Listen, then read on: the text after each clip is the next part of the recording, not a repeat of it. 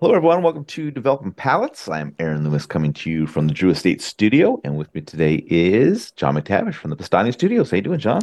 Good, man. It's a rare twofer. You know, every 20, 30 reviews, we do a twofer. It's been, a- it's That's been a right. hot minute. That's right. Uh, so today we are talking about the Jas Sum Kral Munchies Banana Foster.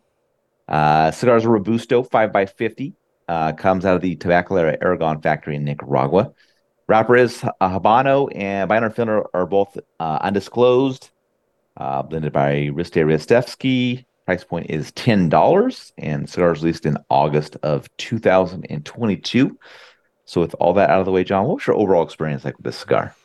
So, uh, it started out interesting. I got a lot of the sort of what you would classify banana Foster's flavor in the first third. So, sweet creaminess, vanilla, um, then uh, tobacco and wood, which to my knowledge is not banana Foster, uh, fruit sweetness. Um, and I didn't really get the banana until about kind of the halfway point of the first third. And I think I was expecting it to be a little more punchy.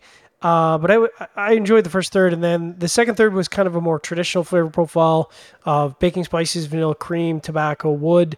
Uh, and then as it progressed, the spices kind of faded and be- became supplanted by the, lo- the sort of mostly wood and hay uh, with occasional vanilla sweetness. And then the last third for me was, um, you know, largely wood and vanilla. Uh, there was uh, occasional faint banana, but kind of not enough to really drive the profile. Um, now I smoked two cigars uh, for review because I had a bit of an issue with the first one, which these things happen. Um, had a had a extremely tight draw, so I was like, well, I, I got to smoke another one then and just see how it uh, stands up. And the second one actually had a pretty resistant draw too, but not remotely the same way. Um, both cigars had a bit of an uneven burn. Uh, had to do a relight on the first cigar, which I think is probably draw related, and I had to do a touch up on the second one. Uh, so overall, I'd say uh, came with a pretty pretty average, maybe slightly above average flavor profile. How about you? Yeah, for me, the cigars uh, start with a slightly stale cedar and a raw black pepper, and then on random draws there were hints of the banana. Um, I got a powdered banana pudding and dusty earth that kind of joined in a bit later, and then the second third saw all the banana components kind of depart, and the bitterness gained a char note. Uh, final third saw the bitterness lose the char note, uh, and kind of some mustiness joined in as well.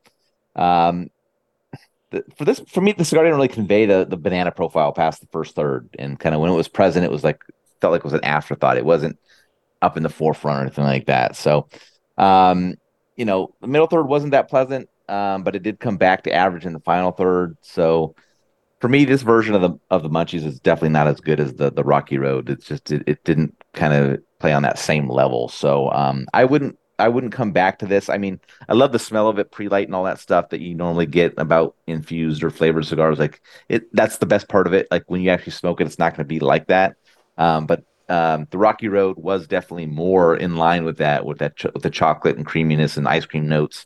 And I didn't get a, you know, other than that kind of the that banana pudding powdery mix, I I didn't get much of it. So it is not as good execution, I think, on this one. All right, let's get into the scores. Start at the top with John at 5.55. I gave it a 5.3. So how'd that 5.55 match up for you? Hey, it matches up well. Um, you know, it's a slightly above average flavor profile with uh, you know minor construction issues kind of held it back. Uh, completely echo your comments on the Rocky Road. Um, you know, I think I went into this expecting more of a punchy banana uh, flavor and, and sort of that bread that you're talking about. Um, and while it was present the first third, certainly not enough. Uh, I wanted, you know, I wanted to take it to 11 or at least nine, and I'd say Yeah. it was around a four. So, yeah, give me more. Give me more. What about you? Yeah.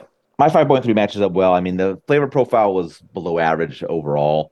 Um, I had I had good construction though, so kind of I kept, it kept me close to you.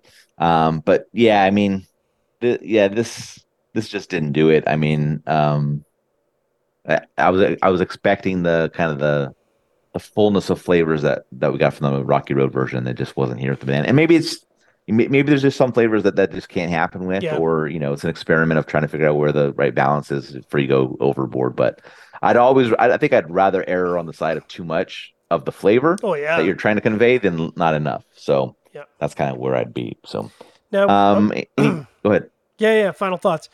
Uh, I kind of jumped ahead. Um, right. I, I think what I like about it is that, you know, I think there's a tendency with infusion or or oak aging or barrel aging anything like that uh, sometimes it can be an artificial flavor component to that. And, and I will say the one thing I, I really enjoy both in the munchies and this is that, and especially with banana, because banana, um, I'm actually, so I'm, I'm particular to the uh, artificial flavoring, so like uh, saccharin and all that stuff.